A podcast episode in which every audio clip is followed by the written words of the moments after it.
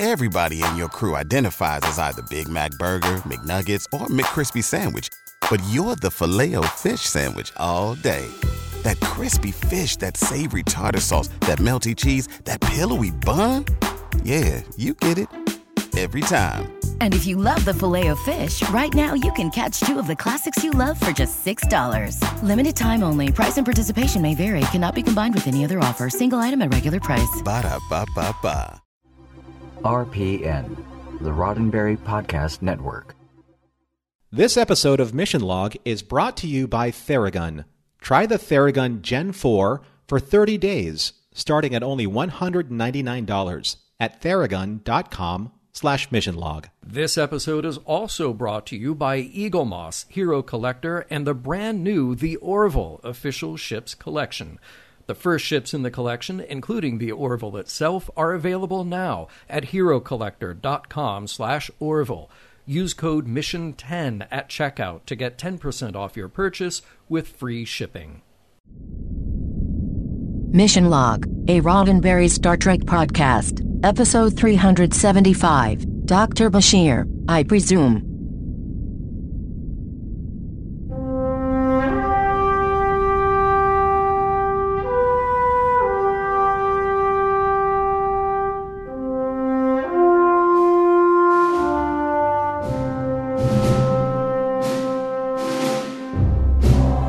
Lau, I presume? Mr. Champion, I presume. Well, I presume that means that you and I are about to embark on this week's episode of Mission Log, a Roddenberry Star Trek podcast. This week, Dr. Bashir, I presume? Well, that's a bit presumptuous, don't you think? I presume so. It's the one with Dr. Bashir and the other doctor. Well, I'll presume not to keep you from your duties and ask you to get along with the contact information. Of which I do not presume that anyone knows or has memorized, so here's how you can stay in touch with us. Mission Log relies on your participation, so that's why we want to hear from you. Help us spread the word by giving us a like or a share on Facebook or Twitter, where you'll find us at Mission Log Pod. Tell others about us there, and if you're inclined to leave us a review at Apple Podcasts, we'll be grateful and we'll share those in a future supplemental. You can reach us on Skype at Mission Log Pod or by calling 323 522 5641. Our email address is missionlog at roddenberry.com. And remember, we may use your comments on an upcoming episode of Mission Log. All right, we'll get to trivia in just a second, but first, a word from our friends at Eaglemoss Hero Collector. And wait a minute, now, Norman, last time I checked, uh, this is a Star Trek podcast, but we've got ships from the Orville now. yes, developed in partnership with and based on Seth MacFarlane's hit science fiction comedy drama, The Ships of the brand new The Orville official ships collection, available only from Eaglemoss Hero Collector. Uh, let's see here. The first ships in the collection, well, the Planetary Union ship, the USS Orville, ECV 197, and its shuttle, ECV 197 1, are available right now directly from the Eaglemoss shop for only $29.95 each with free shipping. There's even an oversized XL edition of the Orville available for only $74.95. No matter what you order, use code MISSION10 at checkout and get 10% off your entire purchase. And you're absolutely right, John. This is a Star Trek podcast, and we are talking about the Orville collectible ships, but it's because they're from Eaglemoss Hero Collector, and you can count on them for the same type of quality that you would get in your Star Trek ships because they're based still on a study of the models created for use in the series. They're highly detailed, just like the Eaglemoss Star Trek ships. They're made of the same die cast metal and high quality ABS materials, and then hand painted for stunning accuracy. Each ship also comes with a display base, plus a collector's magazine filled with concept art, interviews, and behind the scenes details of the Orville TV series. And if you're a collector of the Star Trek line, you know how good those magazines are and all of their attentions to detail. Additional ships are slated to join the collection soon, but these are the ones you want to get while you can. I, I have to admit, I love the design of these ships, and I, I was lucky enough to go to Comic Con a couple of years ago and see their huge, like, museum exhibit with all the original models. They are gorgeous, and like you said, we know what a good job Eaglemoss does. these look gorgeous as well. So, full details, including comprehensive views of each ship and ordering information, can be found at herocollector.com slash Orville. Use your code Mission10. That's M I S S I O N 1 0, Mission 10 at checkout to get 10% off your entire purchase. Now, John, I presume that you have prepared trivia. So here is the trivia, I presume? You presume right. Trivia for Dr. Bashir, I presume. The story here is by Jimmy Diggs, a new name for us um, on DS9, but this is one of those great Hollywood stories of successfully pitching to a TV show. Jimmy was not a professional writer, and not unlike a character in today's episode, found himself knocking around to and from various jobs for a good part of his adult life one of those gigs, some light acting work on a series, led him to testing the waters with a script pitch to a producer friend. That series had been canceled, but the script found its way to Jeri Taylor, who liked it enough to then bring in Jimmy as a writing intern. Around the same time, Jimmy had also pitched this story to DS9, and it sat languishing for so long, a year and a half, that Jimmy didn't believe it when Ron Moore called him to talk about buying the story. So that's where Ronald D. Moore enters, and he gets the teleplay credit, although he had a good bit of help from René Echevarria on this one, too. It's always interesting to me when we come across a production schedule like this where it just shows that there isn't any one tried and true path to crafting a story for TV or for a movie. The original pitch had flipped the A and B stories, but Ron and René and Ira all liked the idea of exploring Dr. Bashir a bit more, so that there was so much unknown detail about his life before Deep Space Nine. They struggled with the idea of what his secret could be and settled on genetic engineering, since it had largely been unexplored on Star Trek. This episode was directed by David Livingston it's been a little while since we mentioned David. He was pulling double duty for a number of years as a supervising producer and frequent director on the various Trek shows of the period. The last DS9 episode he directed that we discussed was The Muse back in season 4, but all throughout this time he had been directing a number of Voyager episodes as well. So the title, uh, Dr. Bashir, I presume, and Dr. Zimmerman's first line are a reference to an actual historical moment. Dr. Livingstone, I presume. The real Dr. David Livingstone was a Scottish missionary and explorer who was determined, among other things, to discover the source of the Nile River. Over the course of his many years in Africa, he became famous, but then his correspondence dropped off for the better part of six years when it appears that his letters out didn't make it through. A reporter for the New York Herald, Henry Morton Stanley, was sent to find Dr. Livingstone in 1869. He did, and uh, uttered the famous phrase to which Dr. Livingstone replied, Yes, I feel thankful that I'm here to welcome you. Or, except that may not have happened. Yes, uh, Stanley found Livingstone, who died a few years later from malaria. The papers reported the exchange as a direct quote, but Stanley had torn those pages out of his personal diary and may have just opted for a more dramatic piece of dialogue. Let's talk about guest stars. Well, of course, we welcome back Chase Masterson as Leeta. As Bashir's parents, Richard is played by Brian George, and Amsha is played by Fadwa El Guindi.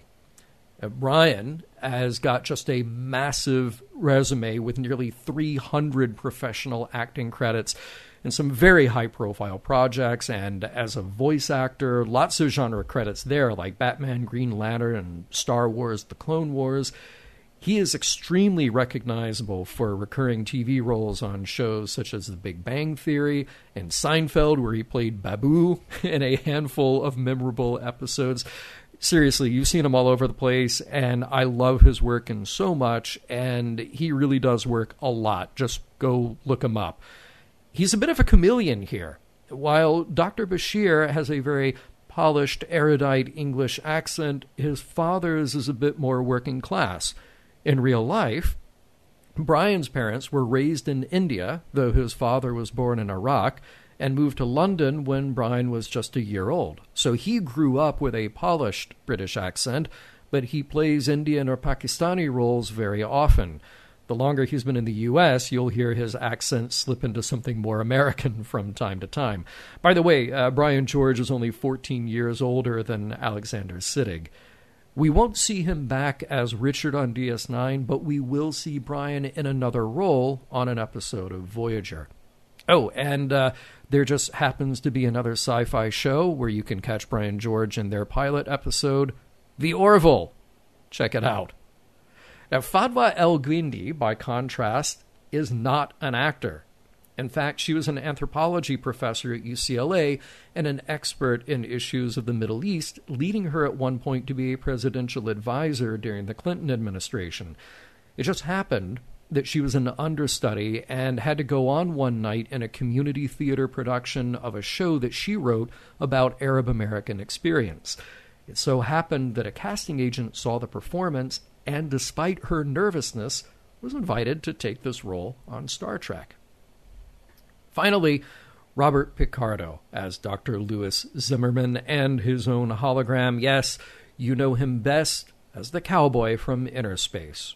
And you probably knew him on TV in a couple of high profile series in the late 80s and early 90s, like The Wonder Years and China Beach of course, in 1995, he premiered right along with the series pilot for Voyager as the holographic emergency medical hologram, and the rest, as they say, is history. Other than the EMH showing up in the film Star Trek First Contact, this is the only crossover the character has until you get into things like video games and themed attractions, but those are stories for another time.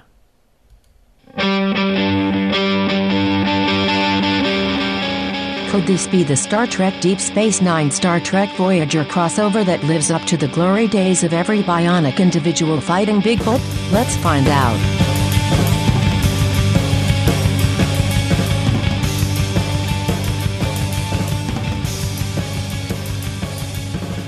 Prologue. In Quarks, on his typical break time, and waiting for her typical break time, Rom is mustering up the courage to ask out Leeta and to prove to himself, but especially to his brother, that he's ready to take that next step, to ask her out. And as he's finally summoned up enough courage to say hello to Leeta during her break, he just as quickly said goodbye to her, leaving Leeta once again at the mercy of her confusion about Rom and Quark's observations about her um, brains. Meanwhile, after beating Dr. Bashir in a game of darts, Chief O'Brien discusses the finer points of balancing fatherly time with Molly and the new baby, encouraging Julian to give fatherhood a try sometime. However, their conversation is suddenly interrupted by the arrival of Dr. Lewis Zimmerman, the director of holographic imaging and programming at Jupiter Station, who has a proposal for Dr. Bashir. He intends to make him immortal. Act 1 in Captain Sisko's quarters, Dr. Zimmerman outlines a general overview of his reason for visiting Deep Space Nine, which is to create the LMH, the long term medical hologram, the next evolutionary stage of the EMH, the emergency medical hologram, which he patterned after himself. The LMH will provide longer and more sustained medical support to environments where living space and life support are more of a premium. Dr. Bashir has been selected to be the template for the LMH, and Dr. Zimmerman requires at least three weeks on the station, complete with all of the necessary resources in order for him to complete his research on Dr. Bashir.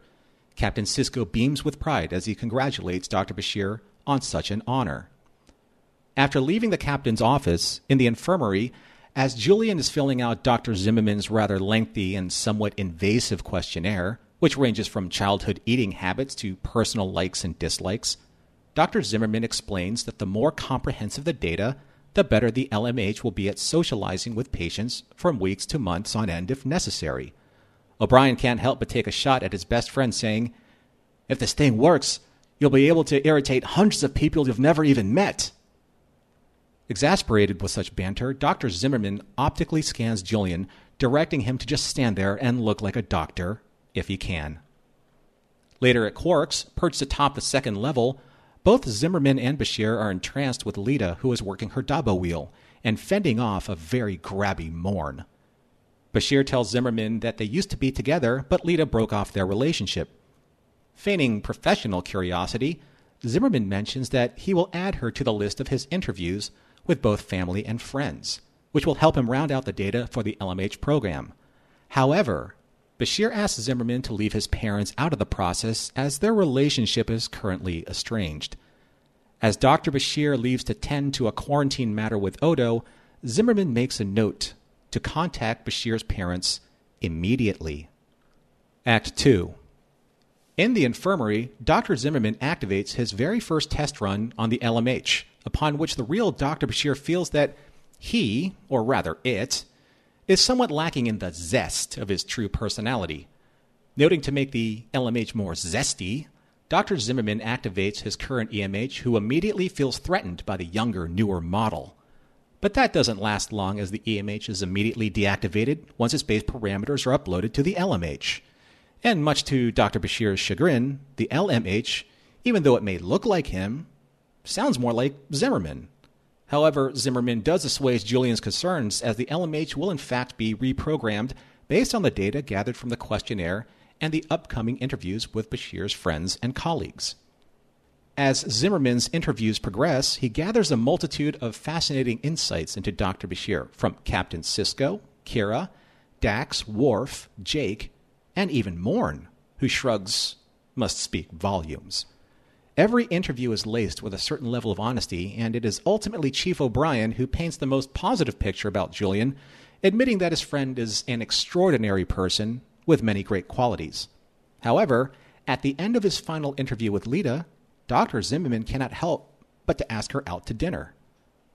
Later that evening in Quarks, Rom sits quietly at a table for one as he forlornly looks around the restaurant up on the second level, he observes Dr. Zimmerman and Leeta having a very romantic dinner together. Focusing his lobes on their discussion, Rom overhears their discussion taking a very romantic turn, which prompts him to barge in on their dinner, only to embarrass himself once again, this time using the excuse of fixing her replicator to sidestep what he really wanted to ask. Meanwhile, in Sisko's office, Dax interrupts briefly to tell Julian that special guests have arrived to see him. Dr. Bashir's surprise turns into dismay as he reluctantly and sheepishly introduces Captain Sisko to Richard and Amsha Bashir, his parents. Act 3. No sooner than Julian could usher them out of the captain's office did Richard Bashir begin regaling Sisko and Dax with anecdote after embarrassing anecdote of Julian, who was standing behind them looking as if he wished he were anywhere else but in that room. Finally, wrestling them away from Captain Sisko, to find quarters for their emergency stay. Later, Julian storms into his own infirmary and confronts Dr. Zimmerman, accusing him of ignoring and disrespecting his one request to leave his parents out of the interview process. Unconcerned with Julian's emotional outburst, Dr. Zimmerman responds very unapologetically and clinically that Julian's parents are vital to the success of programming the LMH's behavioral program. But any further discussion on the matter will have to wait, as Dr. Zimmerman has a very important delivery to make to Leeta's quarters. Upon arriving, Leeta is just finishing a shower while Dr. Zimmerman is fumbling around her quarters looking for a vase, all the while trying to convince her to come with him back to Jupiter Station, where he's set up an opportunity for her to run the station cafe. Taken by surprise by the prospect of starting a whole new life and career, she not only exposes her excitement for such a change, but embarrassingly herself as well. Dr. Zimmerman has given her plenty to think about, if only she had a reason to stay on the station. Meanwhile, Dr. Bashir is engaged in a dinner conversation which devolved from small talk about his father's entrepreneurial illusions of grandeur as a landscape architect to Julian's controversial decision to study frontier medicine, and finally to Julian stressing to them how important it is for them to take Dr. Zimmerman's interviews with the utmost seriousness because there is a secret that they all have kept for over 25 years, and if it ever got out, it would be the end of Julian's career both on Deep Space Nine and in Starfleet. Act 4 In the Replimat, Leeta and Rom are deep in conversation about her new life opportunities. Leeta, hoping that Rom would give her a reason to stay, amidst his waffling and trying to do so, and encouraging Leeta to maybe take the job, Leeta leaves angry and upset, leaving Rom alone and deflated. Meanwhile, in the infirmary, Richard and Amsha visit Julian to make amends for the emotional stress that they all regretted after dinner the other night. They promise to never discuss Julian's genetic enhancement and DNA resequencing with Dr. Zimmerman and tell Julian how proud they are of him and what he's achieved. As they leave, a stunned Chief O'Brien and Dr. Zimmerman appear from around the corner, having overheard the entire conversation that the Bashirs confessed to the LMH and not their actual son. When Julian discovers what happened, he's furious with Miles and Dr. Zimmerman for believing that they purposefully used the LMH deceptively, resulting in the Bashir's confession about the real Julian's genetically engineered abilities. As Miles tries to make sense of the magnitude of his best friend's monumental secret, Julian tells him about a young Jules Bashir who was so developmentally challenged he could barely comprehend the most basic learning skills. So, his parents had no choice but to put him through illegal treatments, which changed him forever, changed him at the cellular level.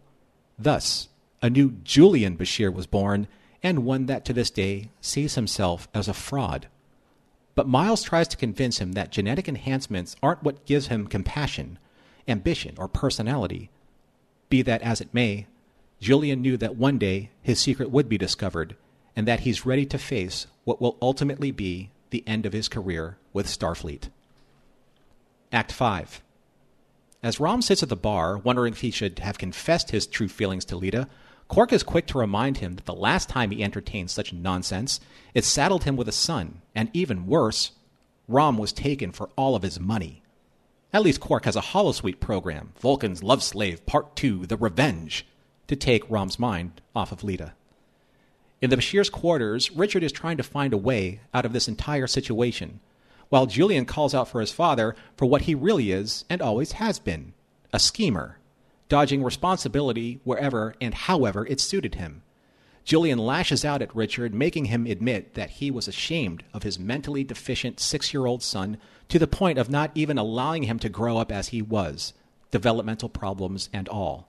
But Amsha declared that they did so out of love, not out of shame and told Julian that she could not bear watching her son always falling behind because of something that they could have prevented during the pregnancy. And, after a moment of calm, Julian admits that all he wants to do now is to explain the situation to Captain Sisko and quietly leave the station. The next day, as Dr. Bashir is about to confess everything to Captain Sisko, he's not only met by Benjamin, but his parents and Rear Admiral Bennett as well. Richard has confessed to being the one who took Julian for genetic enhancements and, for the first time in his life, is ready to stand up and face the consequences, meaning a two year sentence in a New Zealand minimum security prison, in exchange for Julian to keep his commission with Starfleet and his medical license. As Admiral Bennett lays out the conditions of the sentence, he reminds all present how genetic manipulation paved the way for the eugenics wars, and for every Dr. Bashir that is created, there's the potential for another Khan Singh waiting in the wings. Later at the airlock, Dr. Bashir says goodbye to his parents and promises to visit more often. As soon as the Bashirs depart, Dr. Zimmerman and Leeta are also ready to board their shuttle back to Jupiter Station, screaming, Wait! At the top of his lungs, Rom appears in the nick of time and finally declares his love for Leeta as Dr. Zimmerman graciously steps aside and follows behind another beautiful woman boarding the shuttlecraft. Finally, back at the dartboard in Quarks, Julian and Miles are back at it, with Miles now feeling patronized about all of the games he's won in the past against his best friend, who has had genetically enhanced coordination all the while. He challenges Julian to play for real now, to really play. To which Julian happily obliges with a triple bullseye. The end. Norm, you just you did it and you didn't even know it in your recap. Grabby Morn. That is my new band name. What kind of music would Grabby Morn play? Uh, I'm going to say that they're an REO Speedwagon cover band. Oh, okay. I dig that. Yeah, cool, cool. Or, or you know, maybe maybe Air Supply. So their their hit single would be like "Making Love" with no words at all. that that, would be it. That would. Uh, that's so perfect. So perfect. So, uh, by the way, speaking of covers, I'm just going to go ahead and say that Leeta, she's having a cover food. Uh, yeah, they call it Hasperat for the Bajorans. It's a turkey wrap, okay? So it, it- it's a, totally a cover. It looked good. It did. I mean, she had three nice big rolls there. I wouldn't turn it down. I'm just saying, you give it a fancy name, and you're like, "Here, here's your turkey wrap." Oh no, no, no! We're going to charge you extra. This is Hasperat. Would you mind if I became Lecherous Quark for a second? Right Another ahead. really good band name. Yeah, that. Oh, that is good. That they're a Supertramp uh, cover band. Not a Rick James cover band. Mm. It could be that too. Yeah. But you know, being Lechery uh, Quark. Uh, speaking of looking good, the line with Leeta, "I have brains." Of course you do, honey. That's why I hired you. Now eat up and take those brains back to the dabo wheel where the customers can get a good look at them. Uh-huh. Wow, Yeah. wow, Yeah. I, Much down angling in that in that scene too. There was, yeah. And look, we could spend an hour with people who are probably far better uh, dissectors and discussers of a scene like that than you and I would be. But it, uh, to me, it does come down to one of those things. It's like, okay, is the show serving up this bit correctly? Because it's about the character who's having that reaction, and uh, does the show have an obligation to just play that character the way that character would be? But are they also being a bit lascivious in the way they're serving that up to us, the audience? You know, so I also think, I mean, uh, to be fair to the scene and to Quark's character, one, it is consistent with Ferengi culture. Sure. You know, Yep. and and two, it does kind of bookend itself later on in the episode. yeah, But I just the thing is, is that I don't think that that's why Rom is attracted to Leeta. yeah, yeah. No, I, and I think they, I think they serve that pretty well throughout. Well, throughout every interaction that we've had with Rom and Leeta so far. So there, there is a, a genuine feel to their relationship. Something that is not genuine, uh, the TV contrived dramatic reveal, which would be that scene where you have Dr. Zimmerman coming in, introducing himself and what he's about to do, but nobody decided to send an email to Dr. Bashir first. Or to Sisko, for that matter. He just shows up like, I'm Zimmerman. I'm going to make you immortal. Here, now you're going to get scanned for this hologram program. Like, it, nobody decided to say, uh, guess what? In a couple of weeks, uh, Dr. Lewis Zimmerman is going to show up, and here's what he's asking to do. Uh, do you want to be a part of this? you know? Do you do you think they they did that in a way so that Bashir didn't have time to prepare? Well, of he- course, that's the way you justify it in the, the logic of the script. I may be looking at this a little too real world, which is just look, this is a big project. I think even if you just showed up unannounced like that, it would take somebody a little while to decide if they actually wanted to be a part of it. Oh yeah, and well by the way, clear all those surgeries that you have because my Uh, right. time is premium. Yeah, yeah, of course, Right? of course, yeah. You know, I thought it was a nice bit of writing um, right before Zimmerman walks in and Mm-hmm. offers Bashir immortality. Chief O'Brien is talking about fatherhood, and traditionally, fatherhood or parenthood is kind of a way of achieving immortality in a sense through your children and their children's children. Your paternal name will live on, or the name that you choose to live on will live on. So I thought it was like, almost kind of like a, a nice segue, like right into here's how you're going to be immortal. But Bashir just before that says, "I'm not the family type." Yeah. Yeah, right, right. Now wait, are you saying that O'Brien has children? Cuz I'm I'm drawing a blank here. As Uh, far as I know, he okay. has he, he has two. One we never see, Wow. and the other one that Kira was carrying. Oh, okay. So two Yeah. we never see. Um uh yeah. One's usually at her parents with Keiko. Got it. And the other one is uh, somewhere with Kira in her quarters. okay, and the time. remind me Keiko uh I'm sure she'll show up again. Okay. also someone who is with her mom. Yeah, oh, got Most it. of the time. Okay, got it. Got right? it. Yeah. If not, if if not possessed by a, a Pah-wraith. because that it, it could happen. By the way, not a really heavy discussion topic, not too much to add here to this, but and I know that we'll get to a lot more of it in Voyager, but I do love the idea of you know telemedicine and eventually kind of AI medicine holography. Sure, if you could make something that interactive in a real world, you know, 3D environment, great. Uh, but this is cool. I, I, I like the idea of being able to program something that has more medical knowledge than any one person could have and have instant recall, instant access to the best techniques. You know, if we all live long enough, then I hope we get to that day. I mean, I love seeing Robert Picardo in, in pretty much anything, and having him Mm. as Zimmerman and then as the EMH Yes. with Bashir as the LMH and himself. That was a great scene. Yes, it was, was and, and great scene. produced well. Like uh, just Mm-hmm. technically, that was produced really well. Yeah. But my, thing is with the, the holograms, though, is that they have to rely on power sources.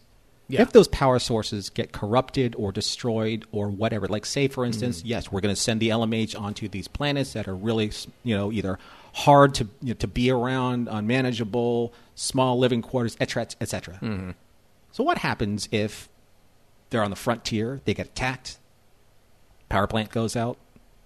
How long is the backup system going to, you know, Yeah. last for? Yeah, well, then then you have a hard decision to make. You know, divert alternate power to the EMH. you know, I guess it's the only call.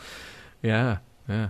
I, I do like that little bit of dialogue, you know, where uh, uh, Zimmerman is giving Bashir all these orders, and Bashir's reading over them later to Miles. You know, compare your eating habits at the age of 5, 10, 15, 20, and 25.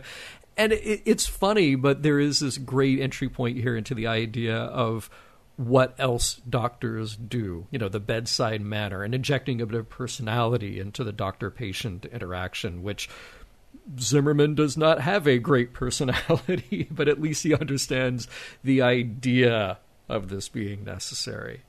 And speaking of his poor personality, uh, Bashir, of course, says, I wonder if you could not interview my parents. And Zimmerman's like, okay, note interview parents. It, it's like telling someone not to bully your little brother.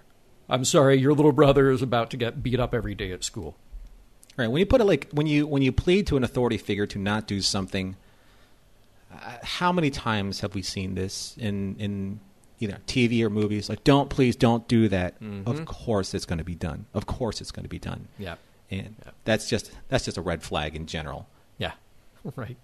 You know, I don't know if there was a cutscene between that moment where you know when when Doctor Zimmerman says, "Just stand there and you know look like a doctor if you can," mm. to "Hey, who's that?" You know, in Quark's when they're leaning over the rail, looking directly at Leeta and the Dabo wheel with Grabby Morn, you know, Right. o- with his opening act. Right. I'm like, that's that's pretty that's a pretty abrupt jump cut when you think about it from from a uh, environment point of view. Yeah, exactly. They they tended to compress the time there. You'd have to hope that there was a much bigger gap uh, between those two scenes.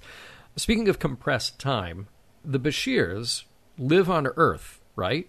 Because Zimmerman calls them up, and then boom, they are there the next day. I thought DS9 was really far away. Like if you if you get a phone call, you might have something else to do. Like, oh, okay, I can't come tomorrow because I have this. You know, I'm designing a park or whatever Richard's up to at the moment. But no, they are there the next day when apparently it usually takes longer to get from DS9 to Earth. But hey, we're we're just compressing scenes all over the place. But I mean, with the insertion of the parents, and I think that hmm. so many people have experienced this where people don't like it when their worlds and lives collide. Yes. They like their work life being separate, they like their real life or home life being separate, they like their social life being separate. Yes. But once I can't help but laugh because once that barrier is lifted, and then say, you know, your parents are talking to your teacher who you have a completely different relationship with at school, or they're talking to your boss who you have a completely different relationship at school. All the boss and maybe like you know your your coworkers want to do is stare right at the middle of your brain Yeah. and have your parents expose whatever they can glean for future reference Right. no matter no matter how benign no matter how how honest or how flattering that may be mm-hmm. because that's not how people will remember those tidbits of information Totally been there. oh and um another band name for this episode Yeah. zesty bashir Zesty Bashir, different from Gooey Bashir. Zesty right we have Bashir. yeah we have Okay. zesty bashir Yeah. um yeah we have uh khan wannabe bashir uh goey bashir and now zesty bashir Yeah. I, I just love it when Picardo says, "What? Not zesty enough for you?"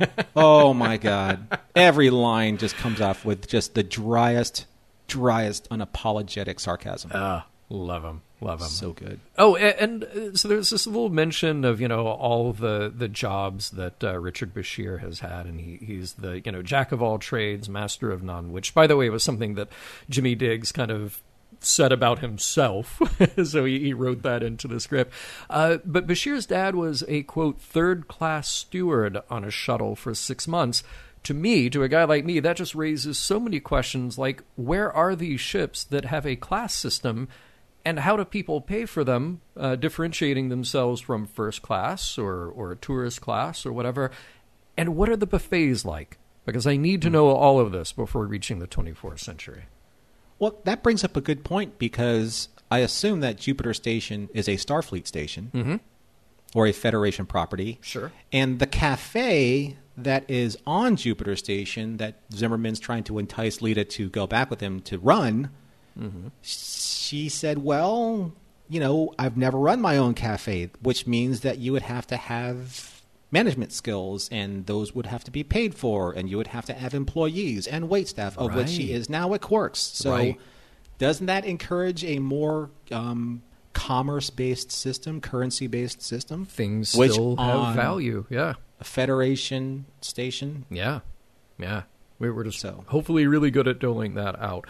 Oh, we learned that the Ferengi have a standard five year marriage contract. And I guess that tracks with everything that we know about uh, Ferengi and their culture. You know, we know Moogie, um, but we really don't know who Quark and Rom's father is. So uh, he could have just moved on after five years. So who knows? I will say that in this episode, I haven't changed my mind. I still don't love the hologram communicator, even though this time I thought they made a good choice of giving it a different lighting treatment. So that that was a cool way to distinguish and differentiate the admiral there. And look, I generally love David Livingston's direction, but it was a very odd choice to me to have that long circular tracking shot around the admiral's hologram as he's talking because it sort of reinforces that this is a person in this space just hanging out with them as opposed to a projection. That was a little weird, but what am I going to do about it? When I saw that scene, all I could think about was, I wonder what John's going to write about this scene in Mission And, Log. and there you have it.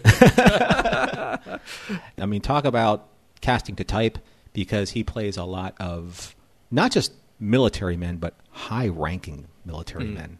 Mm-hmm.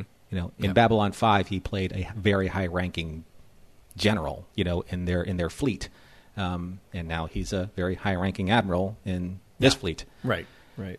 And you know, at the end of the episode, as much as I like this episode, now I'll get I'll get far more into detail uh, as we write, uh, wrap this up. But there are those things, you know, when say, for instance, um, people that listen to our show and we mention people by name, or we mention something that is just an earwig that just makes them happy. That's what happened to me when I heard the eugenics wars. Oh, yeah. And then Yeah. when I heard Admiral Bennett say Khan Singh, Mm-hmm. one thing though that really struck me funny is that why not just say what we all know, Khan Noonien Singh? Is there a licensing thing with that? Could they not say the full name, or did they just? I, I think he's just on a you know has a uh, casual name basis with Khan Singh. you know. Yeah. Oh, I, I do like. So I thought Doctor Zimmerman's send off was really good. It was played correctly. His, you know, as you mentioned, his sort of dry sarcasm, but his very quick getting over Leeta, and Mm. even quicker interest in the alien woman boarding the shuttle. It was just played perfectly. Have you ever heard of the Kama Sutra? I have a few. and that almost trails off. Like you have Mm-hmm. to listen for that. But yeah, what what an opening line. I guess that begs the question, though. Then, how interested really was in uh, he, was he in, in Leeta? And more more to the point, I, I guess I guess his libido was in a way kind of uploaded to the EMH program later on, but Yeah. we'll discuss that in a much later episode of Mission Log. In my head canon, Zimmerman goes back to Jupiter Station to program the emergency cheesy pickup line hologram. Please state the nature of the leisure suit emergency. We'll get back to the show in just a minute, but first I wanted to tell you about a new sponsor we are welcoming to Mission Log, and that would be Theragun. Now, Theragun is a device that is there to help alleviate stress. Yeah, the stress that everyday life weighs down on us all. Uh, you could be an elite athlete or just a regular person like me, maybe sitting behind a desk talking into a mic. Regardless, muscle pain and muscle tension, those are all very real wherever you fall along that spectrum. Now, Theragun, uh, like I said, is a device that uses percussive therapy to help release the deepest muscle tension using a scientifically calibrated combination of depth, speed, and power. Uh, the new Generation 4 is fantastic. It's quiet, and you can use it to soothe your aching muscles. It was actually developed by a doctor who was hurt very badly in a motorcycle accident and needed something to help him alleviate that pain. So I'm going to try it out. I'm going to let you all know how it feels, and you can try it out for yourself. The new Theragun Gen 4 with OLED display, personalized Theragun app, and the quiet and power that you need starting at only $199. You can go to theragun.com slash missionlog right now and get your Gen 4 Theragun today. That's theragun.com slash missionlog. Again, thank you to theragun.com slash missionlog for sponsoring this week's show. It's a theme that we haven't talked about in a while on Mission Log, but I know it comes up every now and then. I feel like this is one of those episodes where we're really committing to the idea of Starfleet being full of orphans, you know, and, and some of those literally, legitimately, they are orphans. Some of them, like Dr. Bashir here, are sort of an orphan by choice, very much cut from the same cloth as Worf. Just deciding, like, well, uh, my parents aren't like me. I don't get along with them, so I'll just sort of pretend like they don't exist. And when they do show up, I will be embarrassed and I will distance myself from them. Um, mm-hmm. That said, I'm really glad to see the depth and nuance that a show like Deep Space Nine brings to these ideas about family. Because it would be one thing if we, we kind of gave it the TNG treatment, which we did, which is here are the Rozhenkos, they show up, it's kind of a laugh, and then they go away. But here we've actually done something a bit more profound, and there there are more themes and messages that come out about that that actually have impact on our understanding of who Bashir is and what this family dynamic is really like in a serious way, not just played for laughs. Yeah, I agree that uh, they they took the what could have been easily directed into a comedy bit and something with very uh, light-hearted consequences or no consequences at all into something that serves the general purpose of the message of the story, which we'll talk about later. Yeah. Because up until this point, we've we've delved into the pasts of several of the main cast, but never really understood what makes Bashir tick. Yeah. And why he behaves a certain way. And I think that just inserting his parents and understanding the secret that they've been they've been protecting all this time informs a great deal about Bashir. Yeah. And I think that's worth exploring. Well, and there's something at the heart here that is just so very real about the parent and child dynamic. You know, not always to such extremes, um, but the, there's this there are these competing ideas here. You know, there's this pressure that his parents have put on Julian by virtue of the the extreme lengths that they've gone to for whose benefit that that really is sort of the core mm-hmm. of the mm-hmm. question here is it for his benefit truly or is it their benefit. And you instantly understand the resentment that he has about that because it can't help but confuse his search for his own identity for his entire life. Now, yes, you can absolutely argue that a young Julian needed an advantage of some sort, whatever that advantage may be. Um, you could also argue that his parents behaved selfishly to avoid what shame or their own disappointment. Uh, uh, however, that that emotion is kind of confused in their desire to have something good for their son. Um, So I really like that we ended up with these few dramatic, really truly dramatic scenes with the Bashir family, just full of heart and depth and emotion. And they they tap into the multiple sides of the argument. And it's really interesting to see the parental guilt. That that is just something hanging so heavily over this episode well i think that that julian's relationship with his father and his relationship with his mother his reaction to what happened to him and the choice that was removed from him uh, it lands it lands more bitterly on his father than his mother. And his mother tries to make amends by saying that we only did it because we thought that maybe we did something wrong. Mm-hmm. But it, it brings up a more interesting point, I think, about growing up in this post scarcity federation future where if if everything from what we believe is provided for for federation citizens then what exactly would a a developmentally challenged Jules Bashir at six year old need to have re-encoded in him to compete for what? Yeah. For what right. purpose? Right. Because it's not like he has to go there out there and compete for a job because your needs are provided for.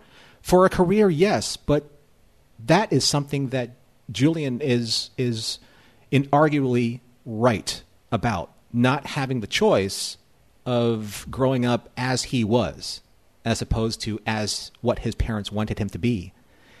Yeah. And why? Uh, well, that, that's something. There's a really dark question surrounding all of this, which is could Amsha and Richard Bashir not raise a son who was developmentally disadvantaged and love him as much as they would love another son, someone who does have all these uh, advantages and skills and, and capacities? You know, mm. they they seem like good people. They seem like people who have a heart and actually genuinely care for their son. But again, so misguided in the way that they express that, in, in thinking that's what they had to do is to force him into this uh, into this track that he may not have wanted, or or didn't necessarily have the capacity to understand if he wanted at the time, but then certainly developed the capacity to resent and question it as he got older. Well, I mean, it's understandable that you know, under, like you know, when you when you transpose, I think what the writers were trying to get across that you know you have to be able to have the tools and the intelligence and the capability in order to compete, and in order to become the type of intellectual doctor with all of the uh, with all the accolades that he was able to achieve by virtue of of choosing for Julian to undergo this genetics you know, resequencing, this DNA resequencing. Right. But again, it begs the question of why did they have to go through all these lengths and put themselves at risk of the law of federation law? Yeah. When you don't have to compete for those types of positions in order for you to to solidify your position in life. Yeah, but does it signify something about uh, particularly Richard's feeling of failure. You know, I didn't achieve something great. Whatever he puts in his mind as something important, you know, he's not he's not a Jean-Luc Picard out there being the diplomat of the galaxy and saving worlds. He's a guy who's been a third-class steward and a garden designer and worked in all these other places for these short times and not made a name for himself necessarily. Mm-hmm.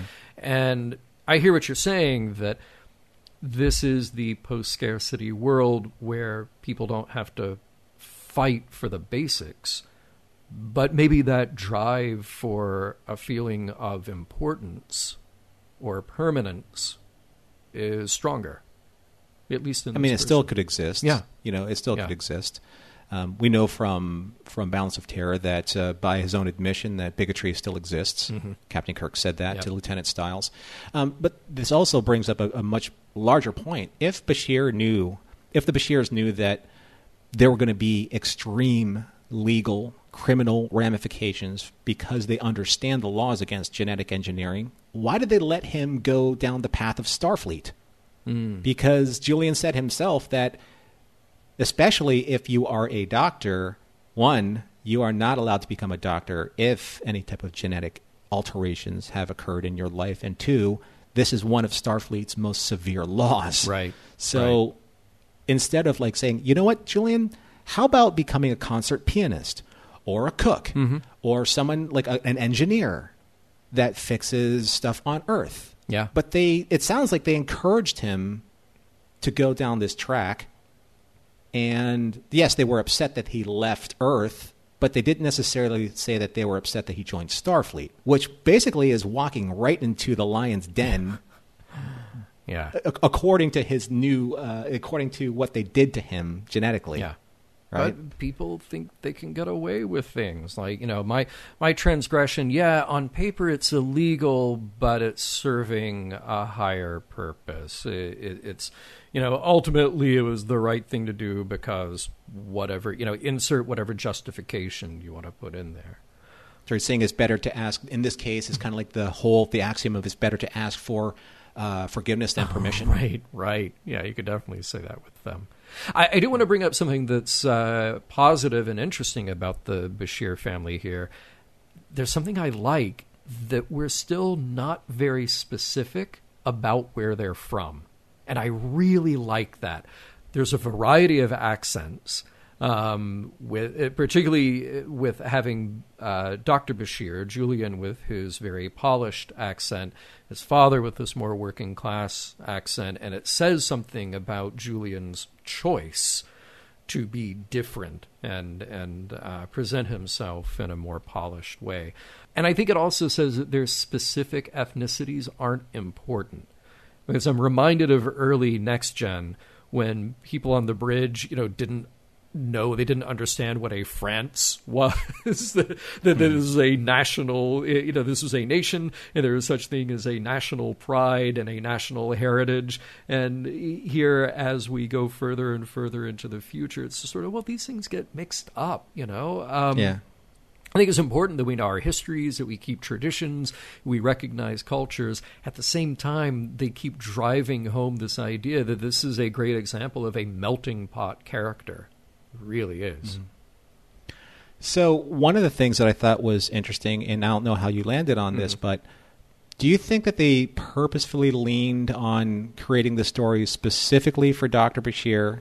And when I mean specifically, mm-hmm. the, the the aspect of his DNA uh, resequencing, this genetic manipulation, because in the cast he's the ethnically closest to Khan Noonien Singh, meaning that it's easier for the audience to mentally connect the dots and the details of the genetically engineered Khan who, um, in Space Seed, Marla McGivers looked at the painting and she says, Sikh, you know, and had that painting of him and Right.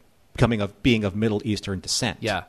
And- Much like Bashir. And, and, even with that, even with Khan, you know, we're not super specific in the episode. I, I think some of the books try to make it much more specific, uh, but in the episode, they're not super specific about what nation he came from, what he was trying to conquer. We're just sort of painting this uh, ethnically muddy picture. And yeah, I, I think that even if it wasn't on purpose to connect those two dots, it does make sense. It, it shows the the two extremes here. here here's a hyper intelligent but hyper motivated and benevolent doctor who, as we've seen in DS9, will go to great lengths to try to help anyone in need versus the person who has incredible advantages in intellect and strength but uses it solely to pursue his own power gains.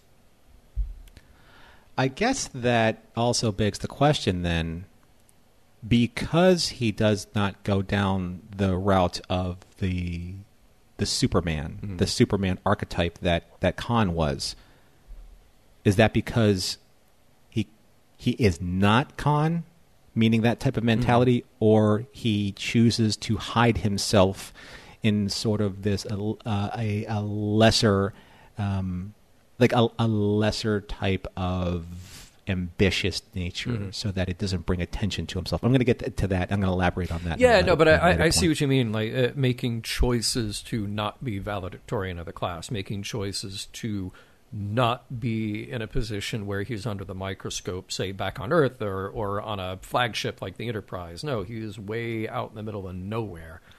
Which apparently is still a very short shuttle ride from Earth, but you know, um, yeah. Um, uh, I, by the way, I do want to point out that I feel like uh, Dr. Zimmerman and Chief O'Brien behaved very unethically for letting that conversation go on between, you know, hologram Bashir and his parents. If they come in and say hello and they're fooled, okay, done, done. You step out of the shadows and go, hey, what do you think? This is our hologram. You, don't let them come in and uh, pour their hearts out. That, uh, but I like that there was a consequence. I like that Bashir and O'Brien got to have it out. I do look. uh, This is something that you could do a whole episode on, but I, I do kind of wonder, you know, what we should make of genetic engineering in humans because Star Trek, up until now, the only other comparison we have is Khan. We we have the evil flip side of this, and that's it. Now, realistically, here we are in the early 21st century, and we're on the verge of major breakthroughs in genetic ma- manipulation in living beings, and humans among them. When you look at uh, CRISPR projects, uh, that kind of thing. So, I, I'm glad that in this episode they make a point of saying that it's been outlawed except for extreme birth defects, because I think that's how we all want that to go. Naturally it does then raise the question about what is extreme and who can decide. And then what about the people who decide to skirt those rules anyway? Again we lucked out here that the people who skirted the rules are the ones who had we hope somebody's best interest in mind even if we can question the totality of their motivations. Um, but it turned out okay for them didn't turn out okay for a guy like Khan or the people that he destroyed. Well, that's that's um, man, this is such a heavy topic right now, uh, because I have I have a hard time trying to justify um, when parents make extreme behavioral decisions for their children, meaning that these are the choices that this child must must live their lives under, either whether it's religious mm-hmm. or social or even political to some extremes. Sure. Because I can understand the Bashir's screening out any type of genetic defect when when Dr. Bashir was an infant or baby or fetus, and embryo. But not at six years old. Six years old, they see that he's developing in a certain way mm-hmm. But they never give him the chance to develop into the person before he before Julian says when when that manipulation was done on me, the six year old Jules Bashir died. Yeah. And I was recreated into this monster when when he was, Yeah. you know, lamenting the fact uh, to to the chief. And it's kind of like the transporter effect.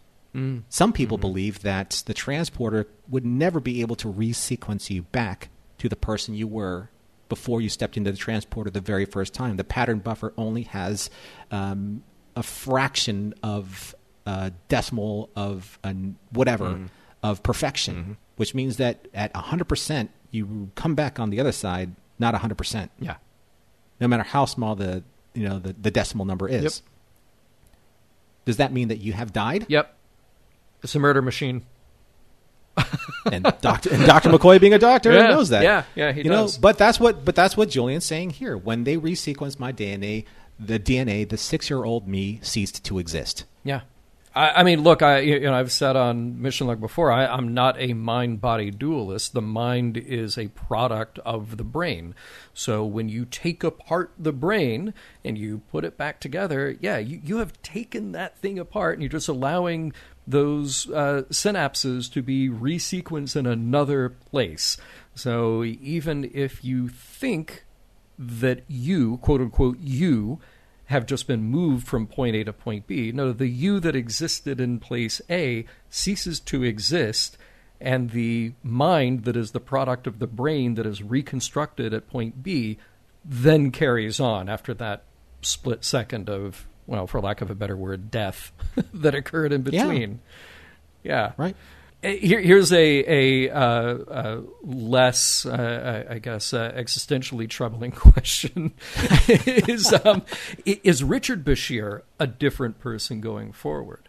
Um, you know, are his ambitions, his relationships? Who is he a couple of years later after prison? And granted, it's minimum security with visits, and he's on Earth.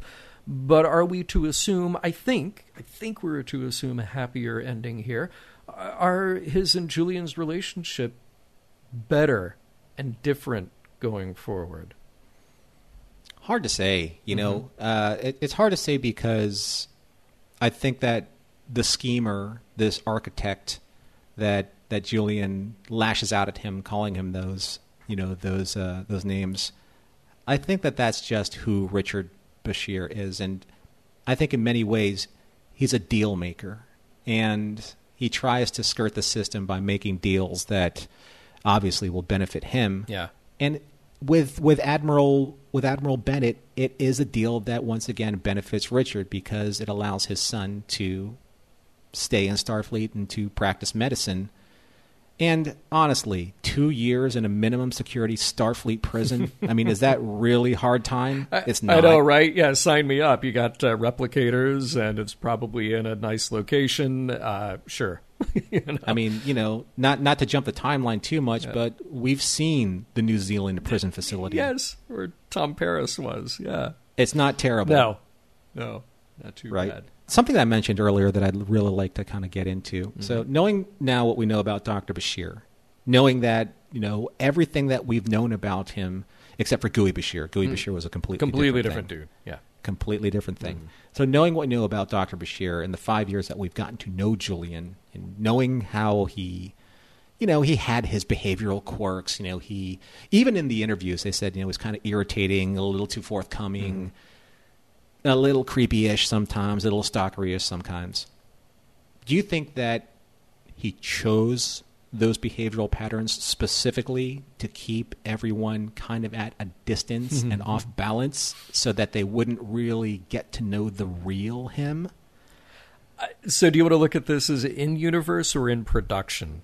Because I, I mean, look, in production, the reality is they didn't know. They didn't come up with this until the last minute for this script uh, that that this would be the secret. They they knew they knew that they were going to introduce Bashir's parents. They knew that there would be a secret, but they didn't know what it would be. And then they finally, at the eleventh hour, settled on this. Um, but it conveniently informs, I won't say answers, but it informs all those questions that you just asked. Now, that's the production reality. I think the in universe story is that yeah, th- this is very convenient for us to then connect those dots. Now, I, I will say this I think that Bashir early on had a much pricklier personality. Uh, definitely got into that creepy territory more than once. Um, but if we are to believe that he is a super genius who is also kind of hiding his tracks, I would say that super genius should also be a nicer guy because you would probably pick up those habits, hopefully, from other people around you and realize that that would also keep people from figuring you out or potentially ratting you out.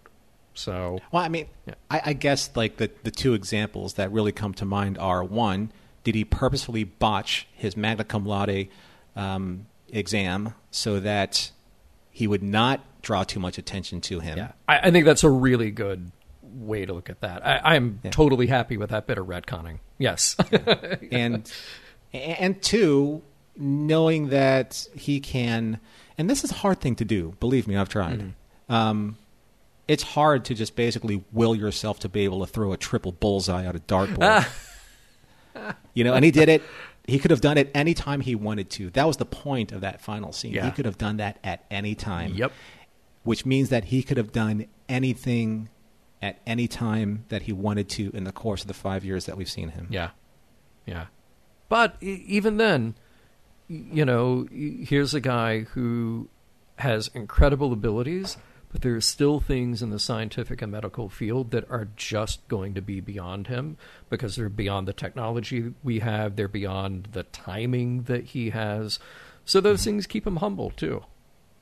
Well, I mean, if he can't fix it, no one can Right. really, right? Yeah.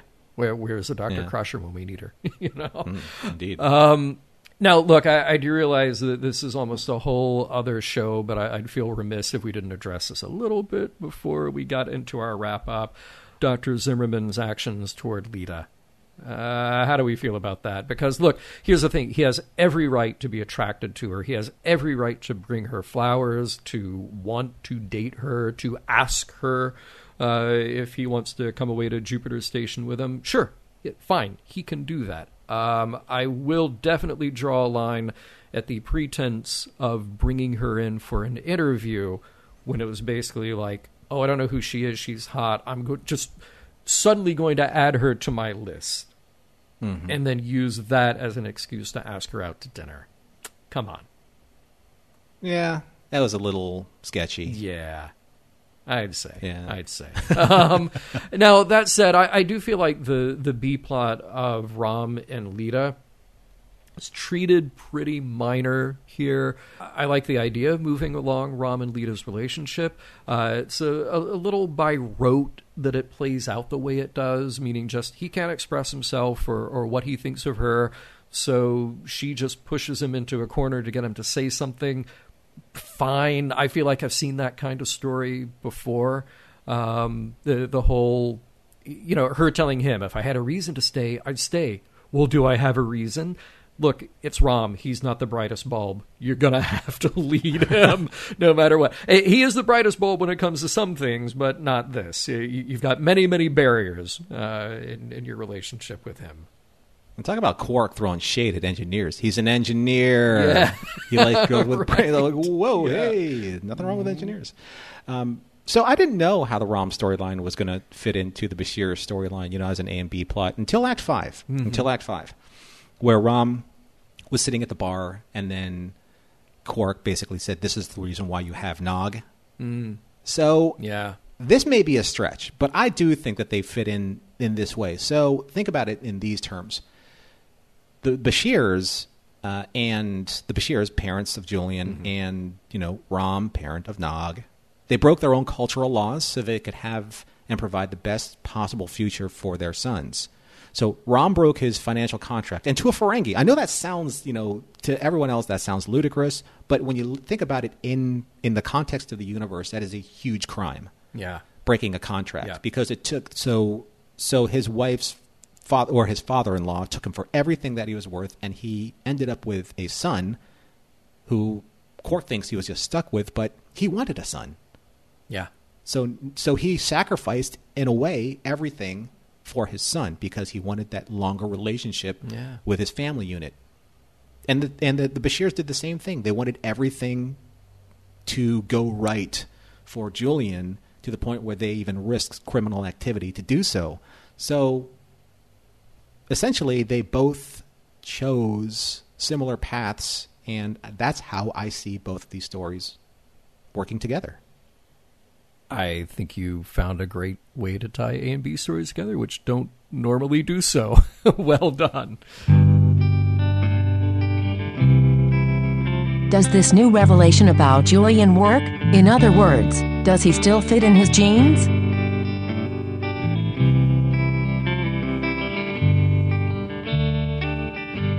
So it would uh, behoove me to not presume what I think John would uh, land on and how he would land on this episode. But we are at the very end of our show. And at the end of our show, traditionally, as you all may or may not presume, we talk about the morals, meanings, and messages of the episode. So, John, how did this episode hold up for you? And did it land where you thought it would land in terms of its overall meaning and message? Um, I, you know, I think it's just a magnificent episode. Sid is great. The casting of the guest stars, wow, uh, just terrific all over. I wish we had more of Bob Picardo in Star Trek overall. I mean, look, I, I know we're going to get a lot of him in Voyager, but he just brings so much to the table. Uh, put him anywhere you want to in Star Trek, and, and I'll be happy with that. Um, and this was a really inspired way to use him. Um, uh, hats off to him, by the way, for being able to play the same guy, himself and his hologram, the same but different wonderful to watch. I mean, even down to just the mannerisms, the body language, the hairstyle. So, so great. But the thing about this episode that I think is strong, and the production values are very good, um, not particularly extraordinary, although we do have that two by two scene of the two uh, Bob Picardos and the two uh, Sid uh, in the uh, as the Doctor and the hologram. This is all about story. It's all about family. It's all about relationship this episode does what science fiction does well and what Star Trek can do exceptionally well, which is to tell a story that has this scientific and technological pretense that gets us talking, but at its core, it is about family and it's about a relatable family story about people who are maybe trying their best but making some bad decisions along the way. And then how do you deal with that? How do you reconcile? How do you forgive? And how do you move forward? So that's really nice to see. At its worst, if you were to say DS9 is like a soap opera because you have these flawed, multifaceted characters who are all trying to get along and you have layers of relationships, okay, you, you could sort of take that to an extreme. But I think this is a very necessary story because we've had so many of our prominent characters in Star Trek who maybe you hint at a family problem or you hint at a complex and maybe challenged childhood, but you don't really go there. I would even say that in um, the Icarus Factor in Next Gen, when Riker meets his father, well, doesn't meet, but he, he hangs out with his father, and you know they fight it out. It's a good episode, but I feel like it didn't quite go far enough. This one, I feel like, has a lot more heart at its heart. Uh, so mm. it holds up for me much, much better. What about you? Yeah, I enjoyed this episode quite a bit, and it's uh, it's certainly a nice kind of a narrative change of pace after the last few episodes, which oh, were yeah.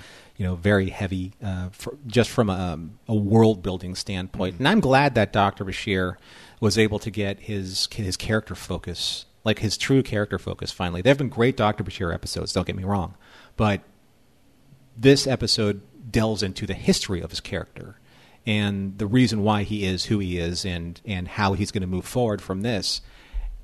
And it's just a very strong, morally impactful episode. And Sid's performance at the end, especially the confrontation he had with with Richard, oh. that was phenomenal. Yeah. And uh, it's rare, at least up until this point, because I have not seen Deep Space Nine past this, except for maybe one or two episodes, which you just can't help not get a, get around. But yeah. you don't see this kind of performance, or I don't think they craft these types of scenes for Sid knowing his talent nearly enough. Yeah. Because he's that good when he's given this material to work with. And as much as that was a great scene, um, something that really just tugged at me emotionally was having that fire between father and son get kind of you know uh, distinguished and dissipated by the mother's perspective by Amsha's perspective. Yes. Yes. And just having her plead with Julian to see it a different way and to see it through the fear and the guilt and the doubt of Maybe it's something that she did. Yeah. Maybe it was a f- the failure on her part. Maybe she did something that didn't protect him in the infancy uh, before he was born. And that's something that she couldn't live with. So they had to make that choice because they were racked with guilt that they didn't, that she didn't give birth to a normal, healthy, fully developed cognitive child. Yeah. Which is killing her on a daily basis, watching him slip behind all those other children who are normal. Yeah. So that that is a very powerful plea and uh, a, a, perfect real time example of why parents would do these things, make these choices. Isn't that so kind of tough to to hear yourself even say those words? You know, the the default position is that the parent needs to love their child, regardless. Regardless, you know, and, and to introduce these sort of conditional layers on top of it. Well, they're not exceeding here. They're not following this particular path that I like. They're not. It, there is a fine line that becomes more and more difficult the longer it goes on between giving a child a push and giving them advantage and nurturing and helping them along to truly achieve their best potential versus what is it that I, as the parent, am getting out of it. And, you know, I sort of brought that up earlier, which was is it to avoid disappointment? Is it to avoid embarrassment? Is it some desire for, uh, you know, social or intrafamilial uh, jockeying for position?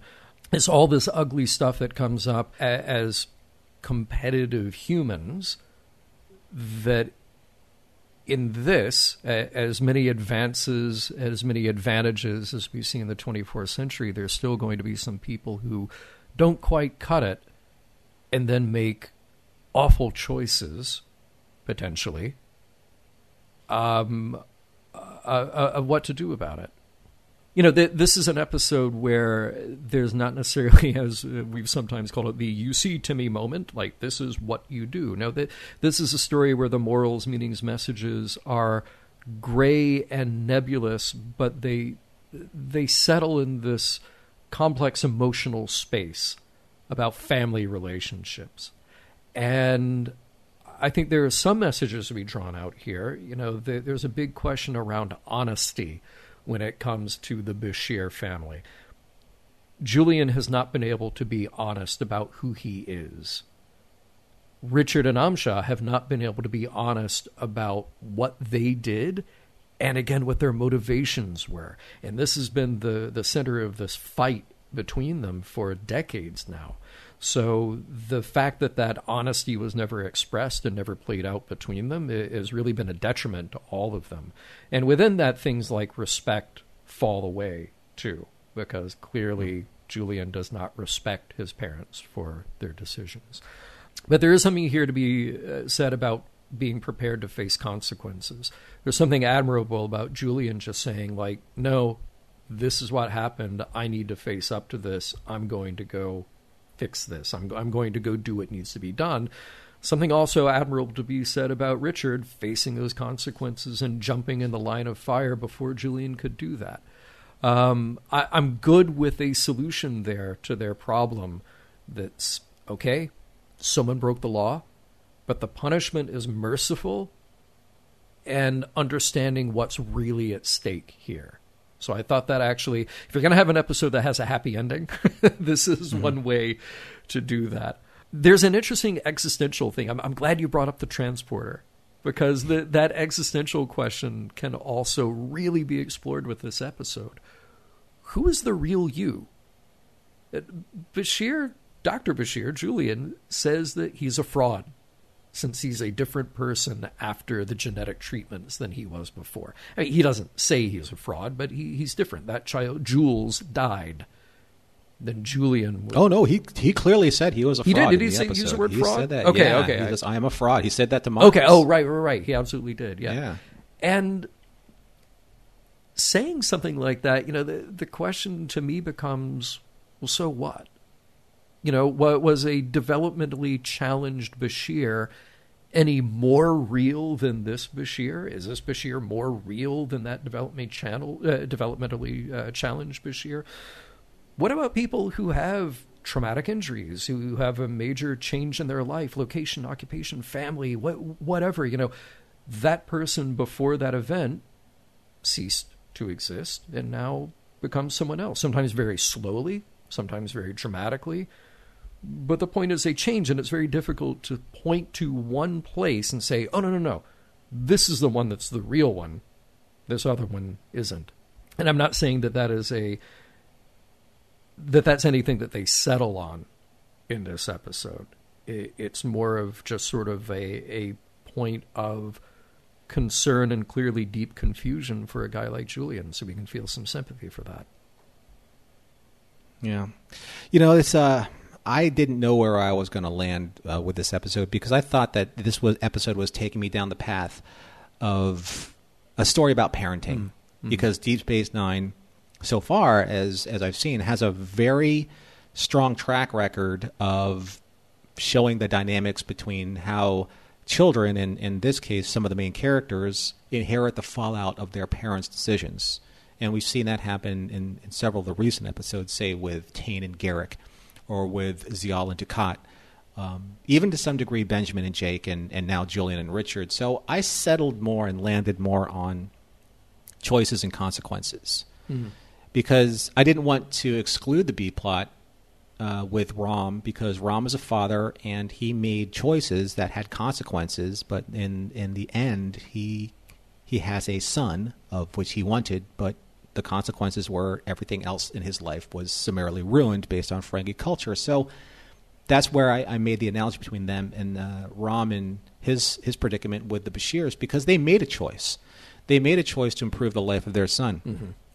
But this is where I have a problem with with this particular narrative, is that in that choice, Jules, six year old Jules, never had a say in that decision. Yeah. So he said, Julian said, he didn't know who he could have become if left to live the life of who he was and not what his parents wanted him to be. So, in hindsight, it's easy to find fault in that decision and, and sympathize with Julian's anger towards what he perceives as a, as a selfish choice on his father's part, not to be saddled with a developmentally challenged child. But at the same time, can we truly find fault with the most honest intent of Richard's decision? And then, like you said, what would what would be the better life? because look at all of the accomplishments that Julian has achieved as a doctor. He saved lives, he's positively affected the lives of his coworkers, and obviously he uh, has affected the lives of Miles O'Brien and the O'Briens.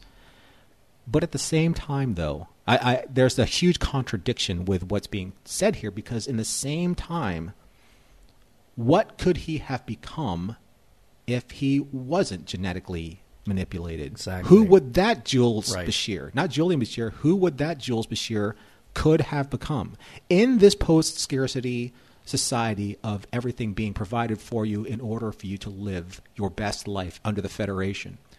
He could have been an artist. He yeah. could have been a poet. He could have been a musician. He could have just as easily been something great, but not in the type of greatness that Richard more so than probably Amsha wanted for Jules. That was a choice that was taken away from him. Yeah. And that Julian Bashir could have easily been something or someone that other people could have found inspiration from and those parents could have loved. Mission Log is produced by Roddenberry Entertainment. Executive producer Rod Roddenberry. Our website and your opportunity to comment and connect with us is missionlogpodcast.com. If you'd like to support Mission Log directly, you can do so at patreon.com slash missionlog. Enjoy all the great Roddenberry podcasts at podcast.roddenberry.com, where you'll find Women at Warp, Priority One, The Trek Files, your daily Star Trek news, and shabam! Shabam! And for more Star Trek news and discussion, be sure to visit trekmovie.com. On the next Mission Log, a simple investigation.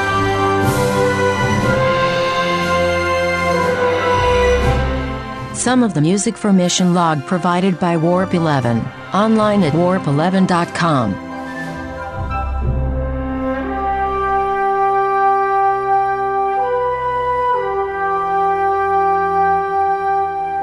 Okay, so, this wasn't a Bigfoot level crossover, but how would you rate it against Kill Oscar?